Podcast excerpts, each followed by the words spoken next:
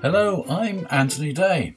Welcome to the Sustainable Futures Report for Friday, the 17th of April.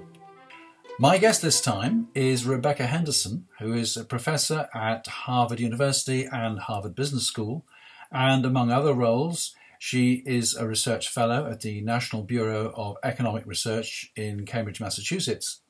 She's author of Leading Sustainable Change and Accelerating Energy Innovation, and her upcoming book, which is due for publication at the end of this month, is Reimagining Capitalism.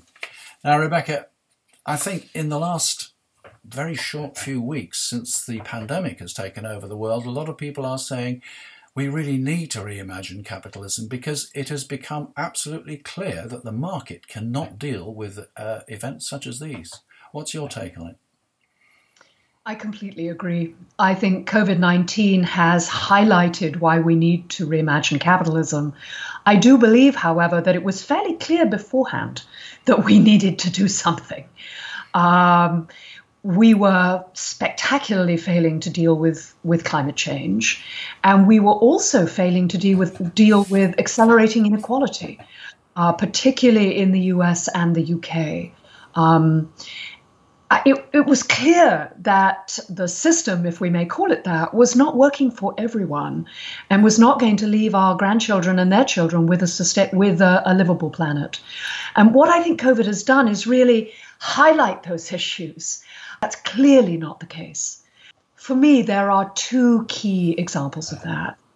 The first is our total dependence on the healthcare system and on the courage and bravery of people who get up every morning and go to work and come back to their families and know they're putting both themselves and their children and their partners at risk. That's not something that the market can buy. Um, we cannot function as a society without individuals standing up and, and doing the right thing. And I think COVID is really reminding us of that. And that it's not just about me and mine and now, but about us and later and the common good. And that's always been a tension in our society, but COVID really shows it up. The second example that really captures the need to reimagine capitalism for me is the spectacle of the President of the United States telling the individual states that they should bid for vital healthcare equipment. Yeah. And, and states bidding against each other, using the market to allocate life saving equipment at a moment of national emergency. The total failure of the federal government to step up early enough or on a serious enough scale to uh, take a coordinative role is is mind blowing. But but what's amazing is it's been going on for a while. It it's not just COVID. Okay, okay. Well, of course, free market is the philosophy of the American government. It's very much, until very recently anyway, been the philosophy of our Conservative Party here in the UK.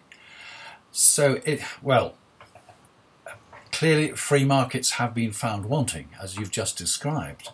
But once we get through this, and I think it's going to take a long time and it's going to be a very gradual exit, but once we do get through this, where do you see the governments going? Do you see them taking us back to where we were before? Or is this time for more government intervention on behalf of the people at large and which incidentally will reduce, hopefully, inequality? Nobody knows. I think it's possible to paint some very dark scenarios. I'm particularly worried about the increasing concentration of business power. I think a lot of small and mid sized firms will have difficulty uh, both this year and perhaps going forward. And it provides an opening for large firms to get even bigger. I mean, one of the things that should be clear is, is I'm a huge fan of the free market. In its place and at the right time, it is seriously amazing. I mean, I don't think we're going to fix any of the major problems we face without enlisting it. But you're right. My hope coming out of this emergency is that governments will step up to their role as providers of public goods, public health, most obviously, but also a livable climate, and as um, let's call them watchdogs or guardians or referees of business. Um, because without a referee, without a government setting the rules of the road, things like a minimum wage, things like perhaps mandatory sick uh, sick pay, um, you're you're not in the long run going to have a functional society. So I really hope governments are going to step up. I think it's likely. Um, I think there's a renewed understanding of what governments can do in these kinds of moments. Right. How do you think the pressure will come on to governments to make them change towards something which is more inclusive? I mean, for example, do you have a view on Extinction Rebellion? Is that going the right way towards actually getting things changed? Can I start with something easier than Extinction Rebellion? Okay. okay. Let me start with inequality and the groundswell in the US. Um, the way I hear it phrased here is wait, wait, wait. We've said that some people are essential. The people keeping the lights on, running the food chain, delivering our groceries. And yet we've been paying them really not enough to live on. They have no savings. They have you know, very patchy access to healthcare and no no dis- no sick leave. So when they get sick, you know, I, I can't afford to be sick. I have to keep working. How else am I going to uh, to keep my family? And I think that's been so highlighted that I think the kind of labor legislation that many people have been arguing for in the U.S. for the last 20 years has a much better chance of passing. Um, I'm very hopeful we'll see a change in administrations um, and that that administration will come in with a very strong let's really address inequality, let's make this a society that works for all of us. Now, you asked me about climate change and whether governments will come in strong on climate change. So, I think it's very important that we frame climate change as an issue of, about people and communities. I mean, I believe it's an enormous threat to the long term health of all of our societies. And I think it's really important to communicate that, that climate change is a major driver of um, long term damage to human health, that burning fossil fuels is killing people right now. I'm sure you've seen the statistics that it seems plausible that the reduction in air pollution from burning less fossil fuels has prevented more deaths than all the than than than COVID. I mean, it's it's just amazing um, that we tolerate people burning these fuels that routinely attack the lungs of women and children and, and dump mercury into all our blood. I mean, statistically, I, my blood is full of mercury.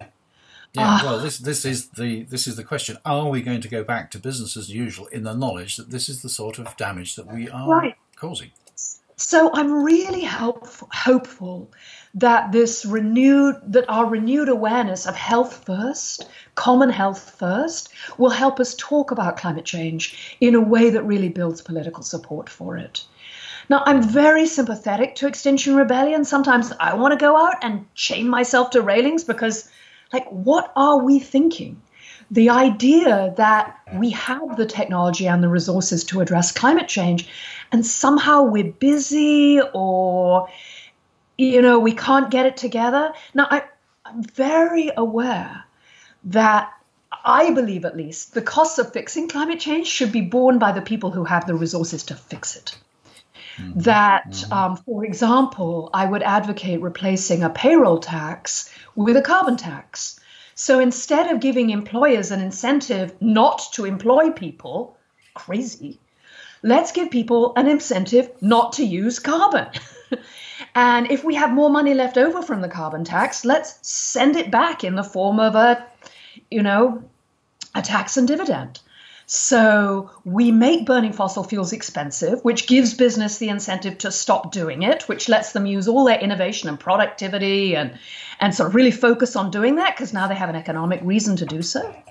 And uh, and let's send the money back to the people who need it. Yeah. You know, the people at the bottom of the income distribution. Okay, um, but you're you're talking about some really fundamental changes to some very very uh, large and powerful industries. Now you've spoken about how business in your book and in um, uh, videos on your website. You've spoken about how business can be the key to this, but people have been making the case for sustainable business for a long time. I mean, I'm sure you're familiar with uh, Bob Willard, and there are many others. Um, and the thing is, while we have people like uh, the the CEO of J.P. Morgan saying we need suddenly to take these things seriously, while we have people like Paul Polman at Unilever who's doing vast good things, you also have people like Bolsonaro in um, Brazil who is driving business into the Amazon to plunder whatever it can find, and you have people like the uh, trader in the last couple of weeks who invested $27 million and came out with 2.4 billion. This is business at its naked profit seeking, and this is not business which is going to do anything for the common weal, which is not going to do anything to help the world uh, avoid climate change. How can we actually change these powerful actors to act on our behalf? When I was trying to sell my book, I was with a major publishing house in New York. And the editor looked at me and he said, Rebecca, business saves the world? You have got to be kidding. Don't you read the papers? you know? So I'm with you. I mean, I absolutely get that simply saying, oh, business will step forward and step up, and uh, clearly not the case. So let me very briefly summarize why I think business could nonetheless play a super important role. So, first, we absolutely have to change the rules. Changing the rules is the only way in the long run that we will address these kinds of massive problems. And so it has to be all about, in the end, political, social, cultural change. The question is, how do we get there? It's not a done deal that we'll come out of this emergency with, with government saying, okay, I understand. I need to focus on the common good. I need to set the rules for the long term. I need to address these issues. That's not a done deal. I really hope it's the case, but it's not a done deal. So, what my book is about is the idea that having some significant fraction of business making the argument for change might increase the odds that government will act. That's essentially what my book's about. Mm-hmm. And as you know, because you've been polite enough to read it, I lay out four steps as to how business starting right now in their own organizations can begin to build that momentum for change. Because I think at root, this is easy to say, but I think at root we're talking about a moral shift as well as a political shift. No business person right now would say, hey, I'm going to employ more child labor because you know what? It's fabulously profitable. Nobody would say that in public. Hmm. Alas, it still goes on, but it's everybody knows it's not okay. You wouldn't boast about it at dinner parties. You wouldn't tell your customers. And what we need to do is make sure, I think, that climate change becomes just like that. That you know, saying, well, I, I throw carbon dioxide out the window, and of course I lobby against climate legislation because climate legislation would reduce my profits. And people do say that. It should not be okay. And I think what we need to see is this major shift in business. And I think you've got these pioneers moving forward, raising, uh, raising awareness among employees and customers. And my hope is we could get a virtuous circle going where it becomes increasingly unacceptable to move into the Amazon and take as much money as you can get. Um, and I think Brazil is an example of just what we're talking about, which is before Bolsonaro, the private sector was playing an important role in the preservation of the Amazon and supporting the politics that led to that. When the politics shifted, everything fell apart, as you said. Right. Do you not think, though, that once we get through this uh, pandemic and all the um, turmoil which it's brought with it, people are going to say, I really haven't got time to look at doing things to save the world. I've just been driven almost to the wall. I've got to do everything I possibly can to, to claw my business back, to get back into operation, to re employ my employees. I've got my mind focused on survival. So I sit on the board of two large public companies, mm-hmm. and I understand at least a little bit of what it means to be trying to run a business at this moment, and it's super tough. I mean, to a first approximation, either you're running absolutely flat out in the midst of a pandemic, trying to keep your people safe, or your revenue has dropped by 50%. Or, I mean, I have a bunch of friends. I have a, a friend who built a software company. For 30 years, he worked in building this company. Amazing job 200 employees, worth approximately $50 million, his revenue went to zero. Why? Because he was writing software that sold tickets for live events. Zero revenue. So, of course, as we come out of this pandemic, business will be focusing on making sure they can rebuild. And I think that's understandable. And we shouldn't we shouldn't like yell at people who are doing that. It's not helpful. At the same time, I think there are at least three forces that work for us. One is that the knowledge that the world could suddenly change, that disasters are real, that when that happens, you would have done anything to fix it before it happened. I don't think that knowledge will altogether go away. So I think there'll be the kind of acknowledgement that things might shift. Maybe, maybe, maybe. I know, who knows? But I think that could happen. The, Second, the, the thing, though, they're just taking up that point. Yeah. Um, the pandemic has happened almost overnight. The thing about climate change is that we know it's going to happen, but it's happening so gradually. It's like the boiled frog syndrome, which I'm sure you're aware of. Uh, people think, well, it's just not quite bad enough for me to have to do anything about it. It's, this, if we do get, I mean, if we get a cataclysmic event like um, a tidal surge which overwhelms New York or something, then maybe that's the sort of incentive which will make people think just as this pandemic has done. But if climate change gradually, gradually, gradually gets worse, is the incentive there? Um, so, two points. First, I think we're going to see a repetition of things like the California wildfires and the Australian fires mm-hmm. and the floods in Jakarta and the storms that hit the Carolinas twice. Mm-hmm. Um, and the flooding in Houston and the flooding in the Midwest and the failure of the harvests in Africa. Alas, I'm afraid I think we're going to see more of these kinds of events. But I agree with you. For many people, it'll still be later, later, later. But I think the good news there is that it's increasingly clear that there's an economic case in many uh, businesses to be made for switching to clean energy. I mean, for most businesses, it's only about 3% of costs. Mm. And in m- many companies are finding that the declaration of, you know, we're going to do this because it's the right thing to do, we have a long term purpose to contribute to our society, to care about public health, and addressing climate change is a big part of that. We're going to switch. It's going to be a marginal increase in costs. But as my research suggests, there is for many firms the probability of a significant increase in productivity, in innovation, in creativity. I mean, so many people are not working at their full capacity. Mm-hmm. They go to work because you have to go to work. And I think the research is now overwhelming, and I try and summarize some of it in my book together with some good stories about no, no, no. That when people believe that what they're doing makes a difference, that they're part of something larger than themselves, it's not just happy talk. It really helps, and it helps the bottom line. Changing tack perhaps a little bit, uh, what do you think about the concept of universal basic income as a way of perhaps smoothing the recovery and, in fact, also um, reducing inequality in due course?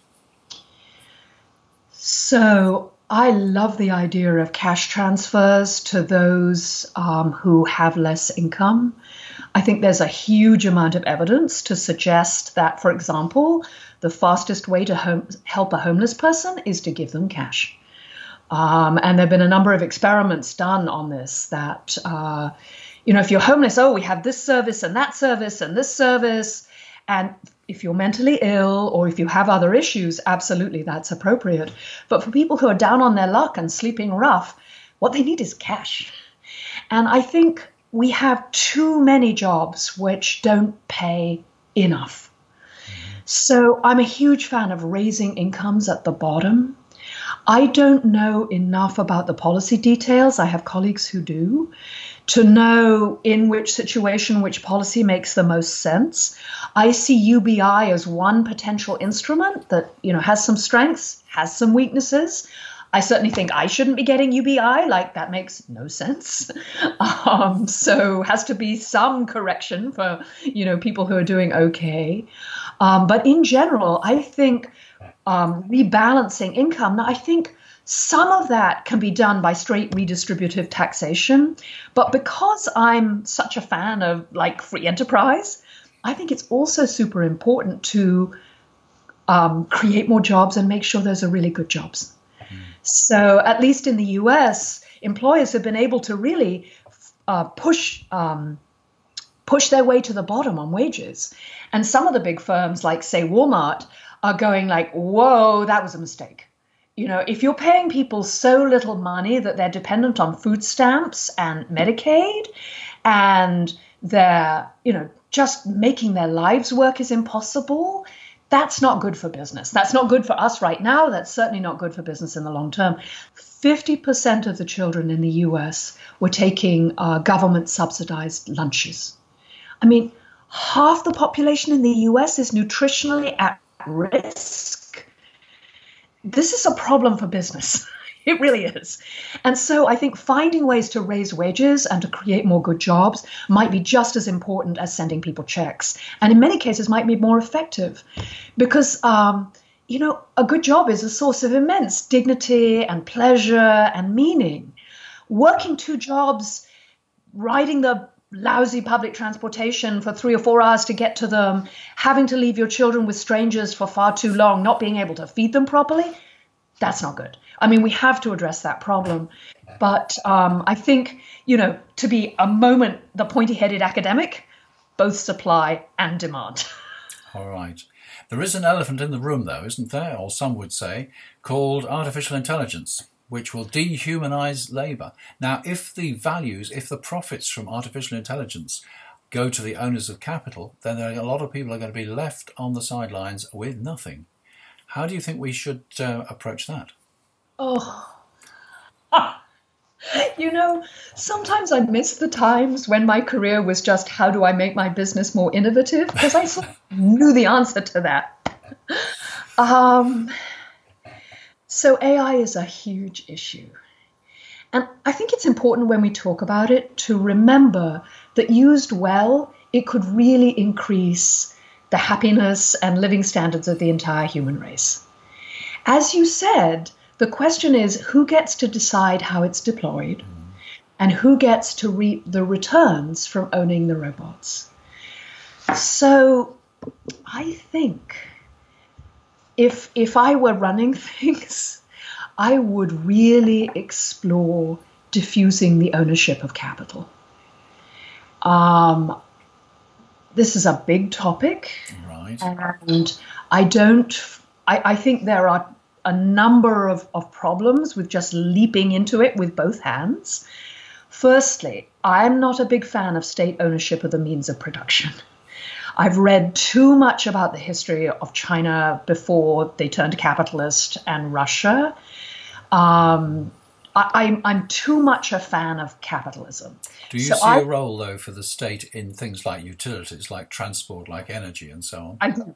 I do. I do see a role for the state in, in natural monopolies and in utilities, but I also see an immense role for the state in antitrust policy, in um, making sure there's not too much money in politics, so business doesn't control politics. Um, but sort of, if if my vision is a strong private sector, but one where ownership of capital is widely diffused. Now, partly capital is diffused. It's in pension plans and places like that. And the people running the pension plans have been running the plans for short term return, short term return, short term return, since we can talk about. So, one thing is the people running the money need to think about issues like AI and the long term. And we could talk about ESG and the movement to think about externalities as something investors should be thinking about. But the other route we could go down is to um, make sure that firms have more employee ownership. And I think that's potentially very interesting. It can be done badly, it can be done well, but done well, I think it could have multiple good effects. Um, I have a colleague called Richard Freeman who has a book called The Citizen's Share, which is all about um, employees owning shares in their own company.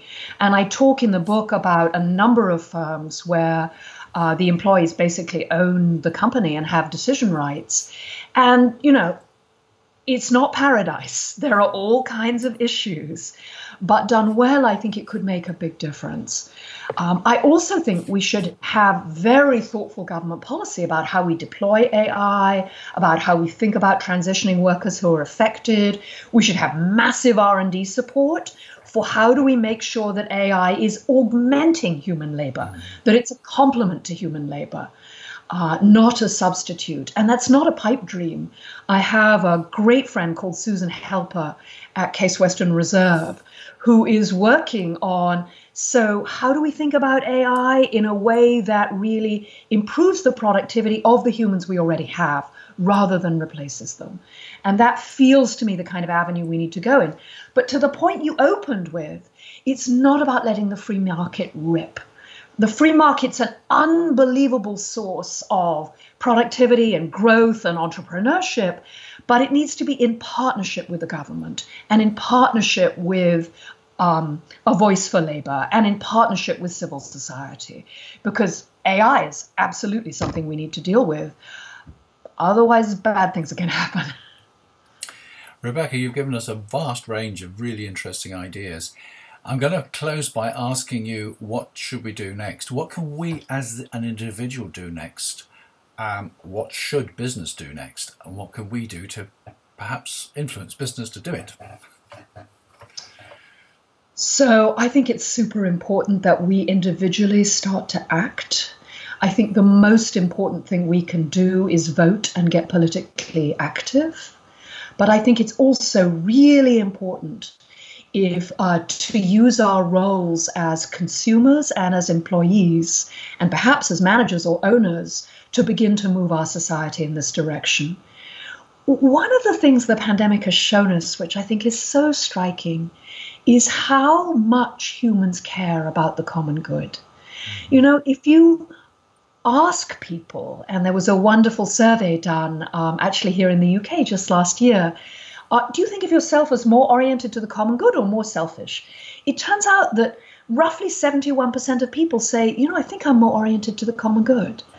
And, and so I think there's there's something in humans that wants to focus on the long term, but at the same time, 77% of people said, "Well, everyone else is not like me. Everyone else is selfish." So I think stepping up as a consumer and saying, "I will only buy from firms whose values I share." And as an employee, talking to CEOs, the single biggest driver of change over the last couple of years has been their employees. Mm-hmm. CEOs have said, you know, I didn't care so much about climate change, but my employees are all over it. And so I looked into it, and it turned out that I could do all kinds of things. So we tend to think CEOs run firms. I actually think the people in the firm actually ultimately have a huge amount of control. So where you work, check things out, pick a project that you think would make a difference. It's these small kinds of actions that then get scaled up across the organization that really make a big difference. And I don't want to forget what we as individuals should do because we know from social psychology that if the person across the street from me is flying less because they think it's the right thing to do, I'm much less likely to fly less. And one of the things that needs to happen is we all need to support our, support each other in learning to behave in new ways um, for the sake of our children and our children's children. And I think if we can get that ball rolling, it will be very powerful. Rebecca, thank you very much. Now, as I said to start with, your book is called Reimagining Capitalism. Uh, am I right? It's published at the end of this month, April? It is. It's April 28th. okay. It's published in the US. Is it published in the UK as well? Absolutely. Penguin Random House is bringing it out April 28th. Um, it will be only an ebook and um, an Audible edition on the 28th in the UK. Mm-hmm. The paper edition will be out in September. Well, Rebecca, I'm most grateful to you for, for taking the time. Anthony, thank you very much. And thank you for asking me questions about inequality as well, because I know you're mostly a climate person. I, I tend to think of them as intimately linked, that essentially we've lost sight of public goods. Mm-hmm. And that we won't fix the climate change problem unless and until we also address the inequality problem. Um, and so I, I, I really like being able to talk about them both at the same time. So thanks very much. It's been great to talk to you. Thank you. That's almost it for this week. But before I go, I'm delighted to tell you that we have another patron, Dave Borlace. You may remember that last week I drew your attention to an excellent account of global dimming that he published. His latest video, by the way, is on climate change and the coronavirus. He too is on Patreon, so I had a look at his site and decided to subscribe. He was good enough to subscribe to the Sustainable Futures Report in return. Welcome, Dave. If you want to be a patron, go to patreon.com slash SFR, that's P-A-T-R-E-O-N dot com slash SFR, or for Dave's Patreon account, search for patreon.com slash just have a think. And that is it for this week. I'm Anthony Day. That was the Sustainable Futures Report, and there'll be another next week.